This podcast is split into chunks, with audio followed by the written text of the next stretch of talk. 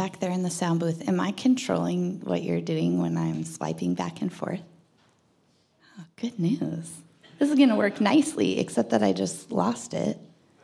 Because there's a lot of announcements today, you guys, and I'm really excited about all the things, and I don't want to miss a single one of them.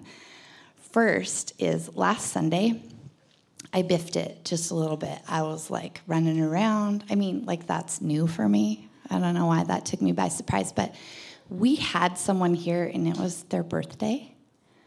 And when you are 14, is that the birthday that it was? Mm-hmm. I can see the angst happening right now. You want someone to give you a shout out. I think that you do. But Kepler was here and he was running our cameras, and his mom was serving in kids' church, and there was not even an ounce of happy birthday, Kepler. And so, Kepler, we are so grateful for you so grateful for you. Um, I have a little gift. I'm not going to make you come up here.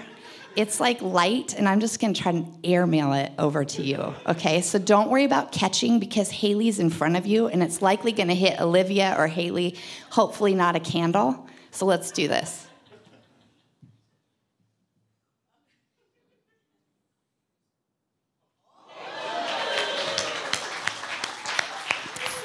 That's 14, friends. That's 14 years right there. Um, again, we love you. Thank you for the way that you serve and you graciously just show up. And what 14 year old runs the live stream and the camera and uploads it all? Um, impressive. So if you get a chance to thank that young man, would you please um, today? All right, we're launching into outdoor Christmas in our holiday schedule for the next couple of weeks. Um, this is our last regular Sunday morning gathering um, until we meet in January. So I'm going to tell you all the things, and then I'll show you a little thing that you can take a screenshot of. Um, we have outdoor Christmas coming this Sunday evening from 6 o'clock until 8 o'clock in the evening. And that is family friendly. We have games for the kids. Santa's coming. We have photo ops. It's really just a time to hang out and be family together, but also to bring your family and your friends to something that is a little bit less risky than sitting in a church service. Um, let's let people know in our community that we're like normal. We're normal.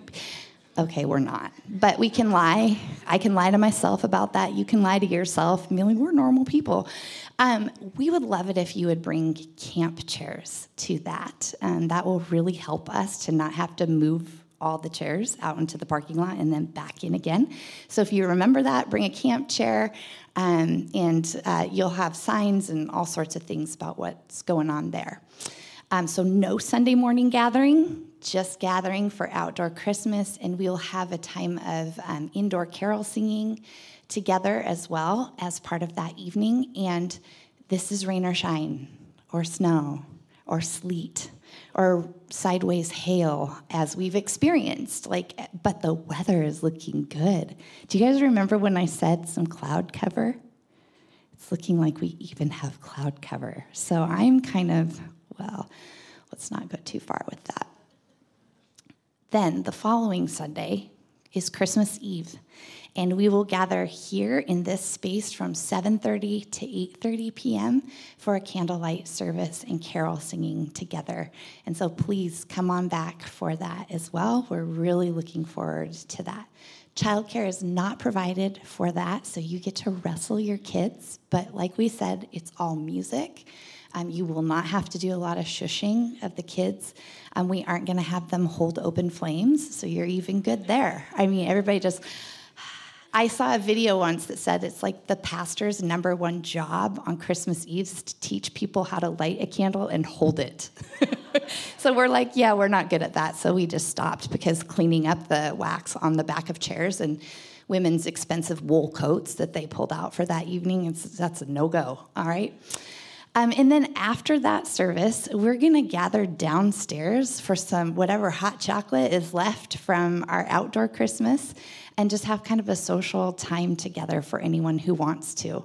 And so I'm not organizing anything special outside of if you have some Christmas cookies that you want to bring, like the neighborhood just spoiled you and you don't know what to do, bring them in. Um, you can put them at the kitchen bar in the downstairs building. We'll have that unlocked for you and just set them there, and we'll just all kind of go there and eat Christmas cookies and have cocoa together um, after the church service. Oh, there it is. Okay. We do a gift card drive around here during the holidays, and that is to benefit the partners that we work with, with the Nourishing Network, as well as Vision House, that are helping families um, facing food insecurity, and which is really. Um, I, I, think it's amplified during the holidays for them as they're trying to spend extra money on um, gifts for their kids and making the holidays special. And so when you guys lean in and do that stuff, it's amazing. But what we've found with these organizations is churches and um, other other people and groups they get crazy with giving during November and December. But come January and February, it's like crickets and they are left then trying to figure out how are we going to make this work? And so that's where we'd like to come in and say if you have gift cards that maybe your workplace gave you you may not have a lot of extra money to give at this time but it's something where you feel like i could pay that forward a little bit. So you're welcome to go and buy gift cards but also just donate those things that you think you um, you'd like to regift um, to people who might need it. And so the way that you'll do that is we'll have a basket in the lobby at the welcome table with a little sign. And anytime through um, the rest of this month, if you're coming for outdoor Christmas, if you're coming for Christmas Eve, or for any of that stuff through um, mid January when we do our Cedar Way and our Vision House monthly collection, that's when we're kind of gathering those things, and then we will we will send those to those two groups.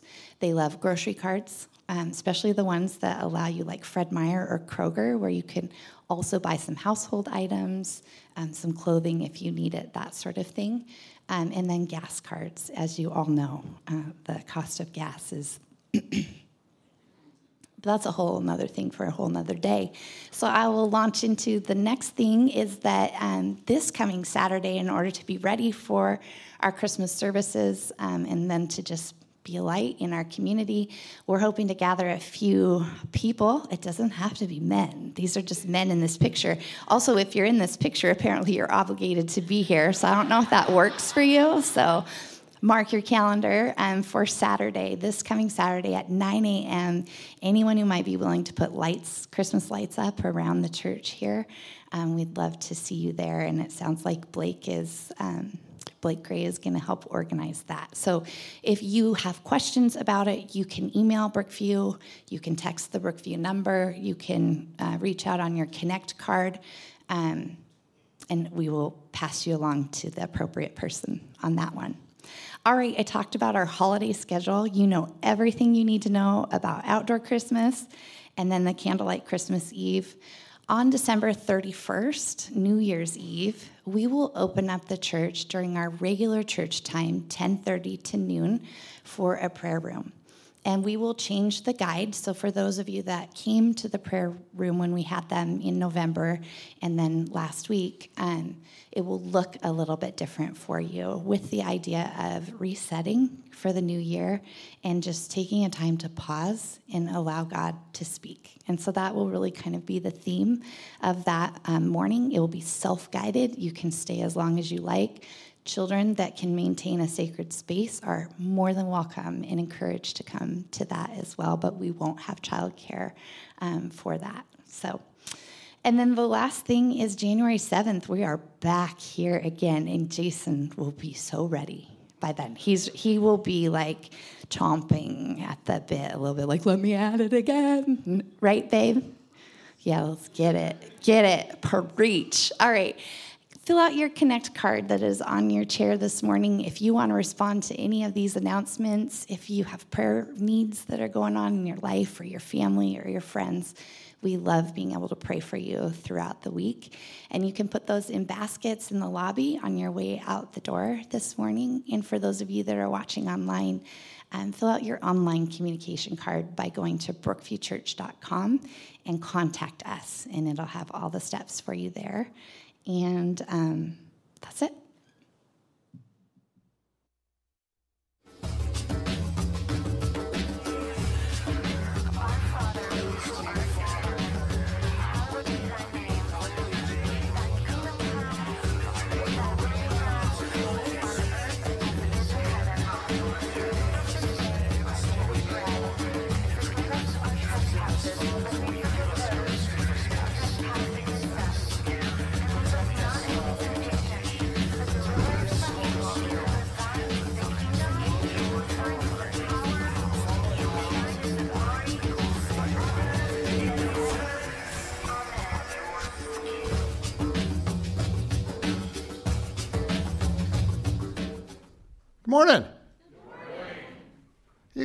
Perky today. I like it.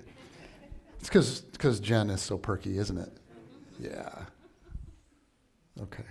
So, you guys, as we as we wrap up this prayer series, um, I want us to think today about listening, because prayer is, is more than more than just talking, right? It's also listening. It's it's learning to discern God's voice, and it's an essential thing in following Jesus. So, this morning, we're going to walk through Jesus' final night with the disciples, and we're going to cover a lot of scripture. Are you ready for this? Are you excited about this? Heck yeah, you are. So, we're going to cover a lot of scripture. Um, Jesus had a lot to say on his last night with the disciples, and we're picking this up, John chapter 13. It starts with this It says, It was just before the Passover festival. Jesus knew that the hour had come for him to leave this world and go to the Father. Having loved his own who were in the world, he loved them to the end. And so this begins, uh, he begins this sacred night with a symbolic act, and he humbly washes their feet. And they are stunned, and they are uncomfortable with their rabbi behaving as a slave. Verse 12 When he had finished washing their feet, he put on his clothes and returned to his place. Do you understand what I have done for you? He asked them. You call me teacher and Lord, and rightly so, for that is what I am. Now that I, your teacher and Lord, have washed your feet, you also should wash one another's feet. I have set you an example that you should do as I have done for you. Very truly, I tell you, no servant is greater than his master, nor is a messenger greater than the one who sent him. Now that you know these things, you will be blessed if you do them. So, Jesus reiterates what he has been teaching all along that he wants them to learn to humble themselves uh, and love like servants. And then he explains to them that he's going away. He says, My children, and this is so tender, my children, I will be with you only a little longer. You will look for me, and just as I told the Jews, and so I tell you now, where I am going, you cannot come. A new command I give you Love one another. As I have loved you, so you must love one another. By this, everyone will know that you are my disciples if you love one another. And of course, they're confused and upset, right? What do you mean you're going away? And so Peter butts in as usual. Simon Peter asked him, Lord, where are you going? Jesus replied, Where I am going, you cannot follow now, but you will follow later. Peter asked, Lord, why can't I follow you now? I will lay down my life for you. Then Jesus answered, Will you really lay down your life for me? Very truly, I tell you, before the rooster crows, you will disown me three times. Now, if you're Peter, that is not very encouraging. But the next words of Jesus are so warm, they're so gentle and, and kind. He says, Do not let your hearts be troubled. You believe in God, believe also in me. My father's house has many rooms. If that were not so, would I have told you that I am going there to prepare, prepare a place for you? And if I go and prepare a place for you, I will come back and take you to be with me, that you also may be where I am. You know the way to the place where I'm going.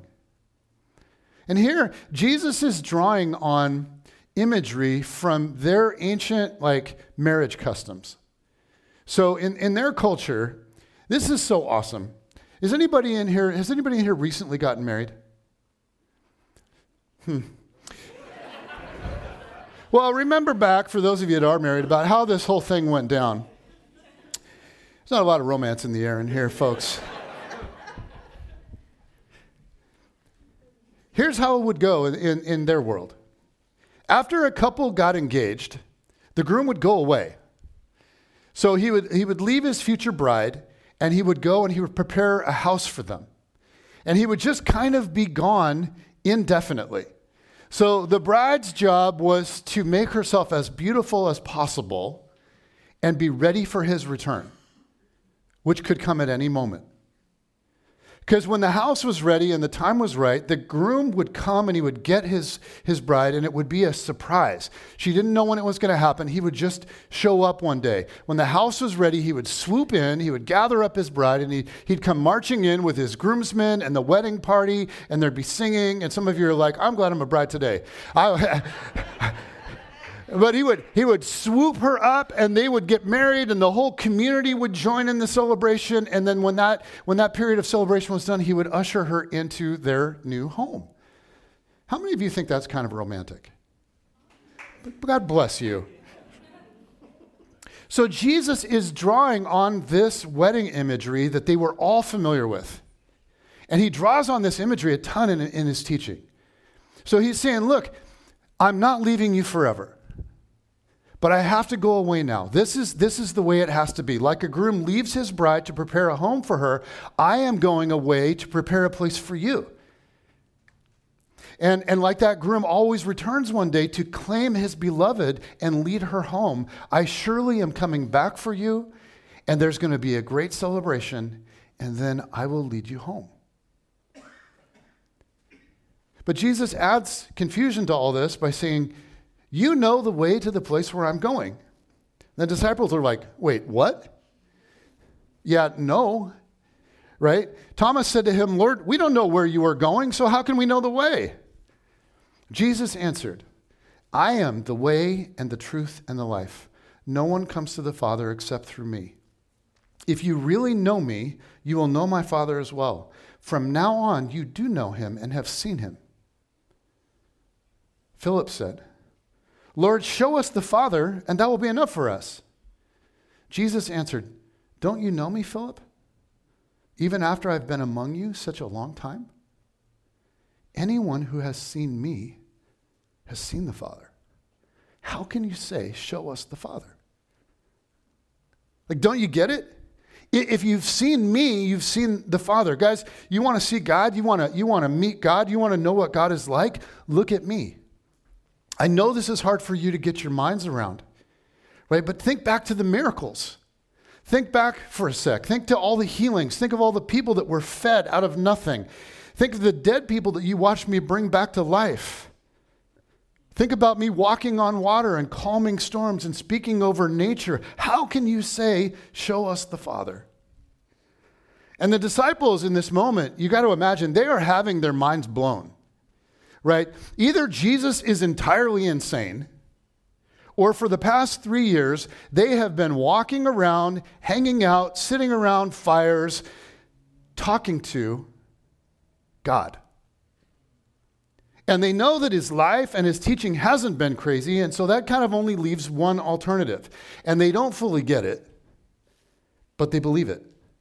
And to tell you the truth, I'm in the same place, right? I don't fully get it but I believe it. Jesus was the incarnation, He was God in a body. I don't fully get it, but I believe it. Next, Jesus tells him, Okay, you've, you've heard the, the teaching about the kingdom and you've seen me live it out and you've seen what, what love truly looks like. You've seen all the miracles, you've seen everything that I've done, but you're going to see even greater stuff than that because I'm going to my Father. Because up till now, it's mostly been you guys watching what I'm doing, but soon it's going to be you guys doing all the stuff. I'm handing you the ball, and I need you to go score. I'm going to the Father's house to prepare a place for you. And so we're not going to be together like we have been. I'm not going to be walking around with you, I'm not going to be talking with you, but I'm still going to be with you.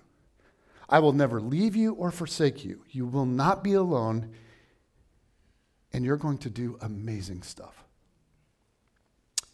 Verse 15 If you love me, keep my commands, and I will ask the Father, and he will give you another advocate to help you and to be with you forever the Spirit of truth. The world cannot accept him because it neither sees him nor knows him, but you know him, for he lives with you and he will be in you. And then Jesus explains some of what this, this counselor will do. All this I have spoken while still with you, but the advocate, the Holy Spirit, whom the Father will send in my name, will teach you all things and will remind you of everything I have said to you. Peace I leave with you, My peace I give you. I do not give to you as the world gives. Do not let your hearts be troubled and do not be afraid. You guys, okay, this is a lot. So let me, let me just quick recap. Jesus says, Look, I'm going away to prepare a place for you in my Father's house. I have been beside you. I've been teaching you and talking with you and walking with you and guiding you, but I'm going away like a groom before a wedding. And when the time is right, I'm going to come and get you. And there's going to be a huge celebration, and I'm going to lead you home to the Father's house. In the meantime, you won't be able to see me or hear me or touch me or any of that. But you won't be left alone. When I go to the Father, He's going to send you another counselor just like me. He's going to send you the Holy Spirit. But the Holy Spirit isn't just going to come and walk alongside of you. He's going to teach you and lead you and communicate to you and strengthen you from inside of you. Okay, in chapter 16, Jesus takes this to a whole nother level. He says, But very truly I tell you, it is for your good that I'm going away. Unless I go away, the advocate will not come to you, but if I go, I will send him to you. They're having a hard time believing this. It's for your good that I'm going away. They're like, no. He's like, the new arrangement, me gone and the Spirit with you, trust me, it's better for you. It's for your good that I go. And I know this is confusing and I know this is sad and I know this is hard for you, but I love you. So trust me. Having the advocate inside of you is better for you than having me next to you. Okay, guys, a little honesty time. Have you ever thought, man, it was so much easier for the disciples than it is like for me? I mean, they had Jesus like right there 24 7, right? They could see him, they could touch him, they could listen to him, they could ask him questions. Like, I have to believe this whole thing on faith. And they had Jesus right there. So, if I had a choice between having the, the Holy Spirit in me or Jesus beside me, I would take Jesus in a heartbeat. I would take Jesus every time. Jesus, Jesus, Jesus right? The Christian life would be so much easier if I just had Jesus with me all the time. You guys think about it. I mean, we think about the, the constant accountability of having Jesus right there. Right? You're walking with Jesus and you have a dark thought, and Jesus looks at you with a raised eyebrow. right? Like, oh yeah, I won't. Sorry, Jesus. Or you think about how much easier it'd be to lead people to Christ. Here's Jesus. right? Or if you got spiritual questions or life questions or, or whatever, like, should I date this person? Should I take this job? Should I make this move? Should I, whatever? You're just like, hey, Jesus. But Jesus says something kind of shocking here. He says, it's actually better for you to have the Holy Spirit inside of you than to have me alongside you. And he's saying, I know this doesn't make sense to you, but the Spirit is going to help you be connected to me even more deeply. And just as the Father is ushering his kingdom into this world through me, he's going to continue advancing his kingdom into the world now through you. So the promise of the Holy Spirit wasn't just for the disciples and the guys who happened to be in this room, it was for every person who would ever become a follower of Christ. And so for so many of us, there's so many questions that emerge around this, this thing. It's like, well, how does this work? Like, how do I how do I learn to walk in the power of the Holy Spirit? How do I learn to sense the Spirit guiding me? How do I allow the Spirit to strengthen me? Is, is there a way to like be filled more with the Spirit? And, and these are critical questions. So let's go back. Let's go back to the scripture. Jesus tells, tells the disciples, I'm going to the Father, and I'm going to send you another counselor just like me. Later that night, Jesus is, he's arrested and he's crucified, just like he said. And then he was raised from the dead. And many of us kind of like from there to just sort of skip ahead and say, oh, yeah. And then right after that, he, he ascended into heaven. No, like, he didn't. If you remember, he walked around earth for a while.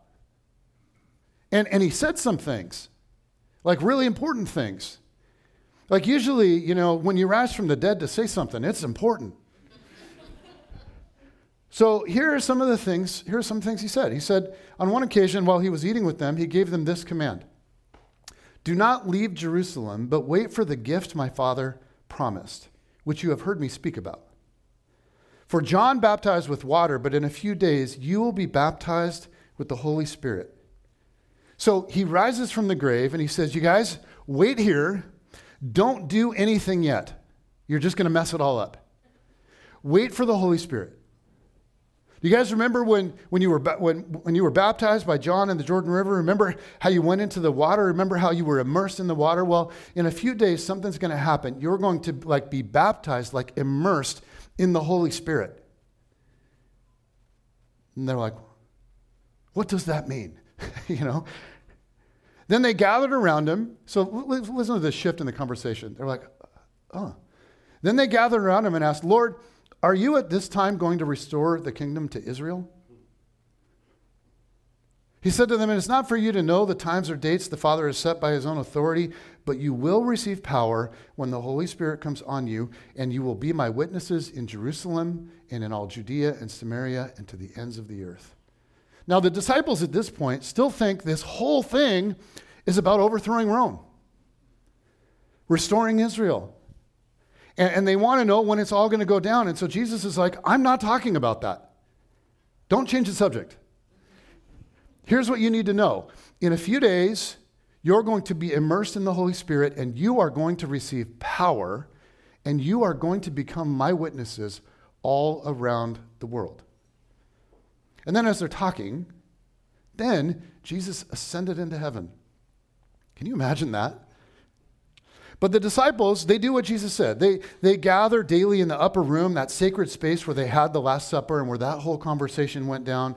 They gather daily and they pray and they wait and they pray and they wait and they pray and they wait. Okay, Acts 2 now.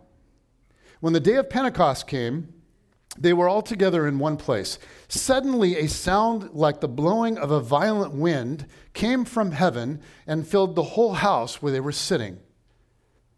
They saw what seemed to be tongues of fire that separated and came to rest on each of them. All of them were filled with the Holy Spirit and began to speak in other tongues as the Spirit enabled them. So picture it. They're gathered in the upper room like they had been for every other day, and they're praying and they're waiting, and suddenly they hear this intense wind, like a hurricane rushing into the room. Tongues of fire descend from heaven and land on them, and suddenly they are all enabled to speak foreign languages. Okay, verse 5. Now, there were staying in Jerusalem God fearing Jews from every nation under heaven. When they heard this sound, a crowd came together in bewilderment because each one heard their own language being spoken. Utterly amazed, they asked, Aren't all these who are speaking Galileans? Then how is it that each of us hears them in our native language? Parthians, Medes, Elamites, residents of Mesopotamia, Judea, Cappadocia, uh, Pontus and Asia, Phrygia and Pamphylia, Egypt, and the, by the way, this is hard to say.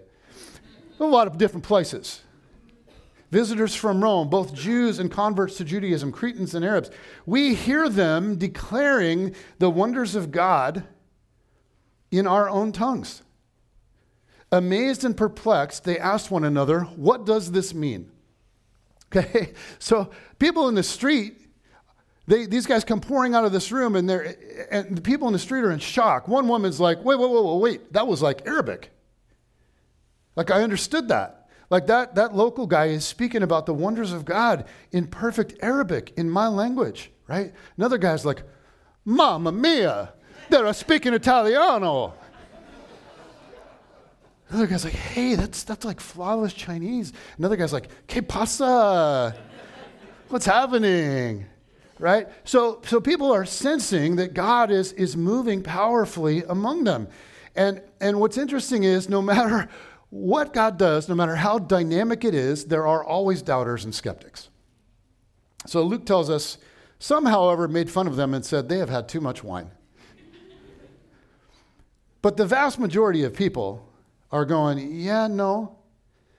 You don't l- just learn a, a, new language by drinking Cabernet. And, and you don't just start, like with a perfect accent in a foreign language, explaining to somebody the mysteries and the wonders of God. I don't know what's happening here, but something's definitely happening. This is a miracle. And so they start asking, what's going on here? So Peter explains. He tells them that as they all know, Jesus was crucified, but that God raised him from the dead, and that he and many others have seen the risen Jesus, and that they are witnesses of God's power over death. And Peter explains that all of this was predicted by the prophets, and he preaches a very simple but profound message that just happens to be exactly what this group of people need to hear. Now, how did he know what to say? The Holy Spirit. And at the same time, the Spirit is moving among the crowd. Verse 37 When the people heard this, they were cut to the heart and said to Peter and the other apostles, Brothers, what shall we do? Peter replied, Repent and be baptized, every one of you, in the name of Jesus Christ for the forgiveness of your sins, and you will receive the gift of the Holy Spirit. The promise is for you and your children and for all who are far off, for all whom the Lord our God will call. Save yourselves, whoops, with many other words, he warned them and he pleaded with them save yourselves from this corrupt generation. Those who accepted his message were baptized, and get this, about 3,000 were added to their number that day. In this history altering moment of movement, like a movement is born through the Holy Spirit.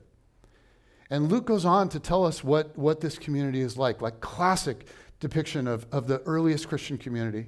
He says, They devoted themselves to the apostles' teaching and to fellowship, to the breaking of bread and to prayer. Everyone was filled with awe at the many wonders and signs performed by the apostles. All the believers were together and had everything in common. They sold property and possessions to give to anyone who had need. Every day they continued to meet together in the temple courts. They broke bread in their homes and ate together with glad and sincere hearts, praising God and enjoying the favor of all the people. And the Lord added to their number daily those who were being saved. So, as this faith in Jesus starts to spread all through the Roman Empire, as person after person that never met Jesus, as person after person, despite the risk of death, decided to put their trust in Jesus of Nazareth, they too were filled with the Holy Spirit.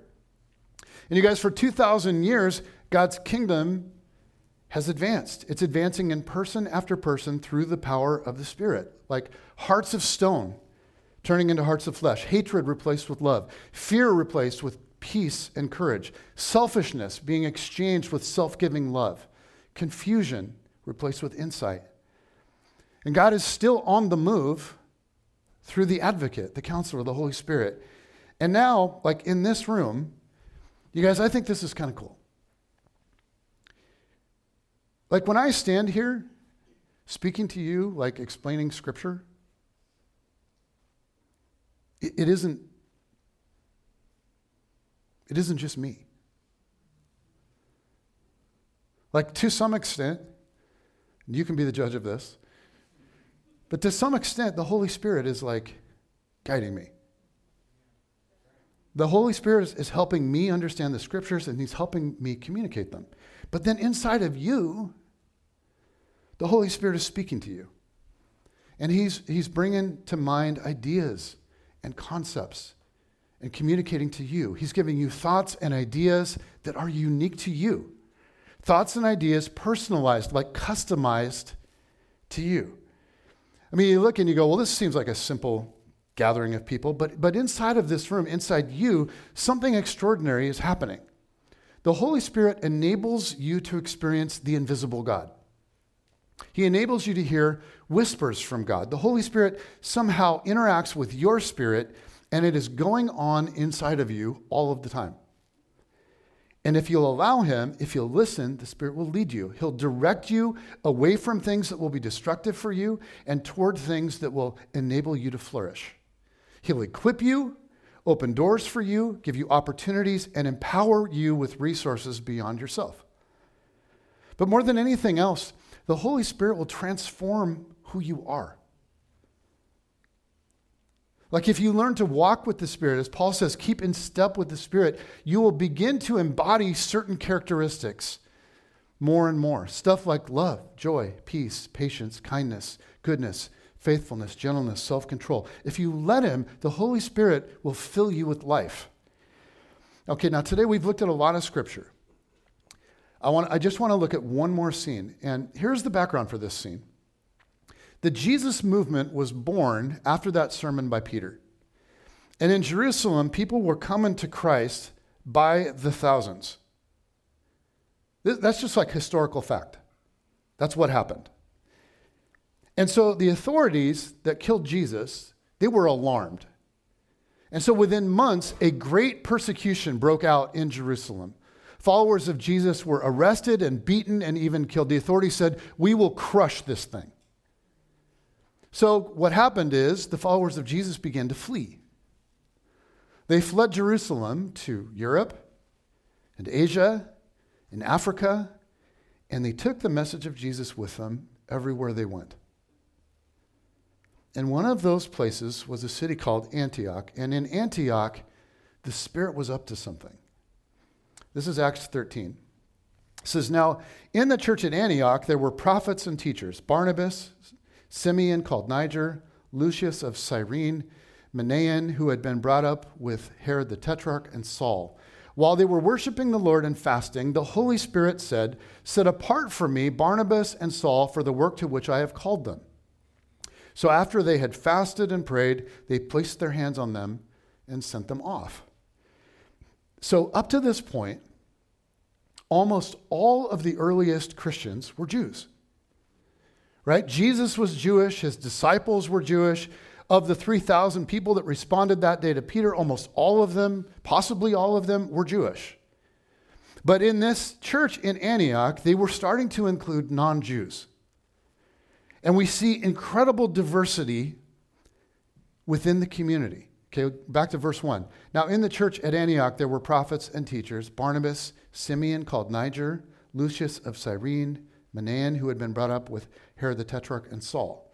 So, Barnabas was from, the, was from an island in the Mediterranean called Cyprus. Lucius was from Cyrene, which is where Libya is today. Simeon was called Niger, which means what in Latin? Anybody? Black. So he's likely a black man from northern Africa. Okay? And then there was Manaen who had been brought up with King Herod. So he had been raised like royalty along with the king. And then there's Saul, who became the Apostle Paul. And Saul had been a wealthy, educated Pharisee and initially, he saw Christianity as this hor- horrific cult within Judaism. And so he hunted and imprisoned and killed Christians until one day he had this encounter with Jesus where he was struck blind, and Jesus essentially said, Saul, knock it off. And Saul said, Okay, Jesus, maybe I was wrong about you. And Saul did one of the most dramatic 180s in all of human history.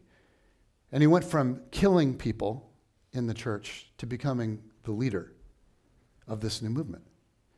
And so here are these guys from all these diverse backgrounds, and the, the one thing that binds them together is their devotion to Jesus.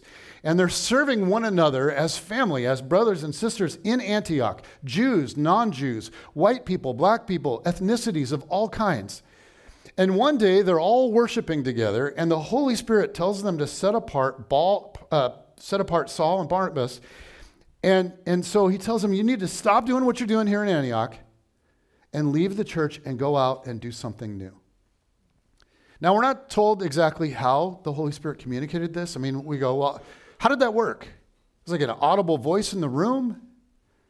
Did they all just get an inner sense? Like, did maybe one of them sort of get a sense and a prompting from the Holy Spirit and he shared it and the others felt it too and they, they confirmed it? Okay, we're not, we're not told how it happened, but somehow the Holy Spirit directed them. And here we come to, I, I just think, one of the most fascinating ideas in Scripture. The Holy Spirit communicates with us and guides us. Like, yeah, I know. I, I learned that, you know, like in Catholic school in third grade. Think about that. Like, and, and here's, here's a beautiful description of this in Romans. Paul writes, For all who are led by the Spirit of God are, are children of God. So you have not received a spirit that makes you fearful slaves. Instead, you received God's Spirit when He adopted you as His own children. Now we call Him Abba, which is like daddy or papa, father. For His Spirit joins with our spirit to affirm that we are God's children.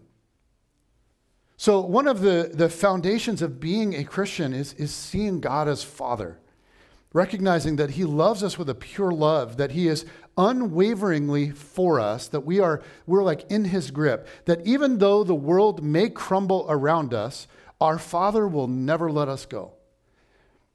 But how does that understanding become real in somebody's heart? How does a person that doesn't trust God, a person that has no interest in obeying God, a person that wants independence from God, how does that person learn to love and trust God the way a child trusts in a loving father? Well, according to Paul, it's the result of the Holy Spirit at work with them. It's the Spirit of God somehow interacting with the human spirit. Now, this is like a super mysterious thing that I can't possibly explain. Here's what I know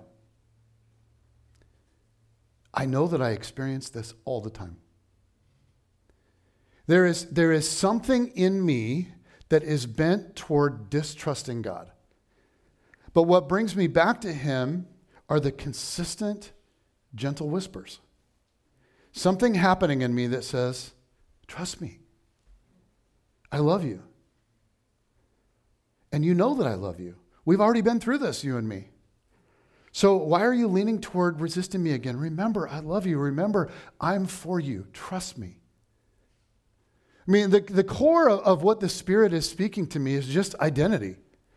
Right? He reminds me of who I am and, and who God is and who we are to each other. And he reminds me because I keep forgetting. I, quit, I, I, I drift so quickly. I, I love the, the lyrics of the old song, right? Prone to wander, Lord, I feel it. Prone to leave the God I love. Here's my heart, Lord, take and seal it. Seal it for the courts, for thy courts above. I mean, this, this, inter, this interaction inside me, it's going on all the time. I can tell you that it's happening, and it's impossible to explain. But it's happening. And the reality is, you guys know what I'm talking about right? For his spirit joins with our spirit to affirm that we are God's children. And here's, here's what's crazy about all of this for me. You guys, when I, when I first started investigating Christianity, okay, raised an atheist, it was a devout, committed, arrogant jackass of an atheist. And when I started investigating Christianity, it was as a critic, okay? And I started getting around Christians and I would hear them talk and I was confused because they kept talking about having this personal relationship with God. And everywhere I went, all right, I would hear him say this thing like, it's not a religion, it's a relationship. You guys have heard this.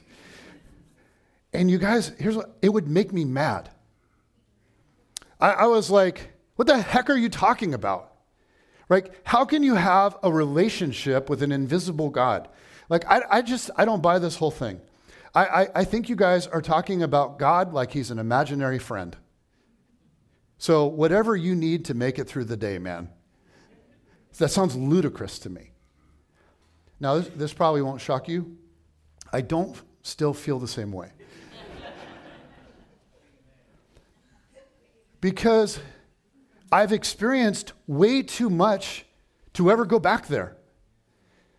I mean, God has broken through to me and He's changed me and, and He's changed how I see all of this. And it is astounding to me. And it's, it's growing and I'm seeing more and more all the time. And I'm so grateful for His grace. Like, He has put up with so much arrogance. And I'm so grateful for His persistence. But, but trying to explain how this all works to somebody is still virtually impossible for me. Like, how do you engage in an intimate relationship with an invisible God? How, how do you learn to discern the voice of the Holy Spirit? You guys, here's what it's like it's like you have to learn a whole new language. Jen's been um, reading and listening to a book called Beholding uh, by Strahan Coleman. And so um, we were in the car, and she was listening to a chapter of it just for herself, and I'm kind of listening in. And it just hit me because he, he explained the difficulty in learning to hear from God. Basically, frustration comes when we try to make unrealistic demands of God. And, and I realized that as he explained his journey, it mirrored my journey. Because we are so used to a world of people with physical bodies, right? A mouth and ears and eyes and so on. And so we tend to project onto God what we know. And in so doing, we expect Him to respond to us in the same ways that we are accustomed to responding to each other. And then we find ourselves frustrated. And so for years, I used to wonder, like, why won't God just speak in an audible voice or manifest himself physically to me in obvious ways? Like, it seemed clear to me that this would be the best way if he had any kind of brain this would be the most productive way for us to, to get to know. If he wants to get to know me so much, uh, here's how to do it speak audibly and manifest in like physical ways. But when I, when I think about it, if, if that's what I'm demanding, then I'm demanding to meet God on my terms. It, it's like demanding somebody from another culture speak to me only in my language. Except with God, it's not just the language that I'm demanding He speak, but a, a different communication style altogether. And God is loving and God is, is kind, and He reaches out to us in ways that we can understand. Like Jesus, God become human, is a really good example of God reaching out to us in ways we can understand. But here's the thing at some point, it's upon us to begin to learn his language, to discover his way of communicating. I mean, God dwells within us, he is spirit. And as a result, he speaks to us and he communes with us in spirit, in his language. Uh, Jesus said, Anyone who loves me will obey my teaching. My Father will love them, and we will come to them and make our home with them. God's home is within us. So he doesn't need to use an audible external voice. I mean, in a sense, we can communicate with the Holy Spirit in the same way we process something internally, right? We're still watching for and listening to God, but, but what we mean by those two dispositions vastly differs from how we usually experience them. I mean, listening to, to speak this language, it's, here's what it's like, you guys. It's like becoming a child all over again. And maybe this is a part of what Jesus meant when he said, Very truly, I tell you, no one can see the kingdom of God unless they are born again. We're literally learning a new language through different means. It's like, like we're babies who have, who have to learn the sound of their parents' voices, right? Their body language, their facial expressions, their, their spoken language, and the different things that their voice inflections mean. You guys, we all had to learn all of that and it took a, it took a really long time to become fluent. This time, we're learning to communicate with the eternal Spirit. The Spirit who preceded creation, lives outside of time, is all powerful, and has a knowledge expanse that we will never touch the boundaries of. Like being born again is a communication recalibration like, like nothing else. The good news is this we should have some grace for ourselves and for others. Because although we receive God the moment that we believe and trust, like we receive God, learning to commune and hear and see and understand that God, it requires the rest of our lives. And at times it's super frustrating. But when you think about how long it takes to learn human language, to read social cues, and to hear the tone behind somebody's words, and to be able to just relate to other human beings, how much more will, how much more will it take to hear and see the invisible God. Like this is this is the invitation of a lifetime, but let's be real, it is going to require a lifetime. And so I just want to like close this series where we started. I want to see the huckleberries. Like Tim Mackie on his mountain hike a few years back, I, I don't want to be surrounded by beauty and unaware. I want to experience the huckleberries, the, the presence and the activity of God. And that's happening for me. And the cool thing is, it's also happening for a lot of you. you got, I just want to end this series with kind of a pastoral word. I, I have never been more excited about the kind of family we're becoming together. Um, you guys, there, there's a level of hungering and seeking God in our church in this season right now that has it's never been before. Through prayer, through new spiritual practices and disciplines, in community, in solitude, in, in a prayer room, through your unique spiritual temperaments, you guys are you're seeking and you're knocking. And I'm like, I'm like hearing all these rumors of God meeting you in all kinds of ways. And I'm, I'm, I'm so encouraged. And what I'll, what I'll tell you is, Jen and I, we are going to run after God with or without you. I'll tell you what, it's way more awesome to do it with you. And that's what's happening.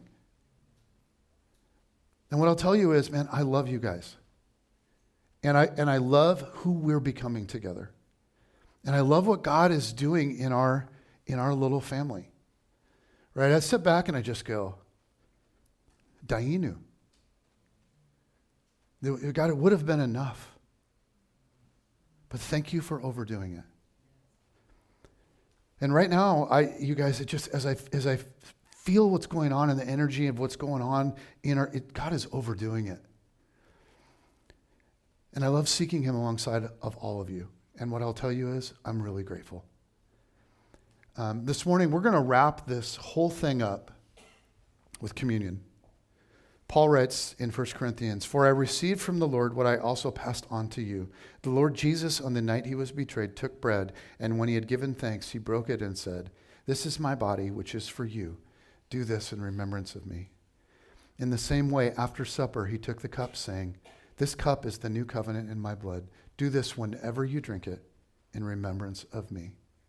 For whenever you eat this bread and drink this cup, you proclaim the Lord's death until he comes. So, you guys, we're going to worship. And when you're ready, come. Um, we have a, a gluten free option uh, for those of you that are in need of that in the back. Let me just close and just say, Father in heaven,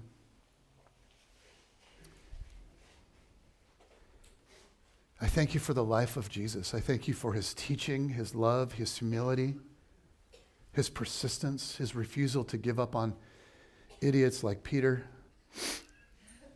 which means he refuses to give up on idiots like me.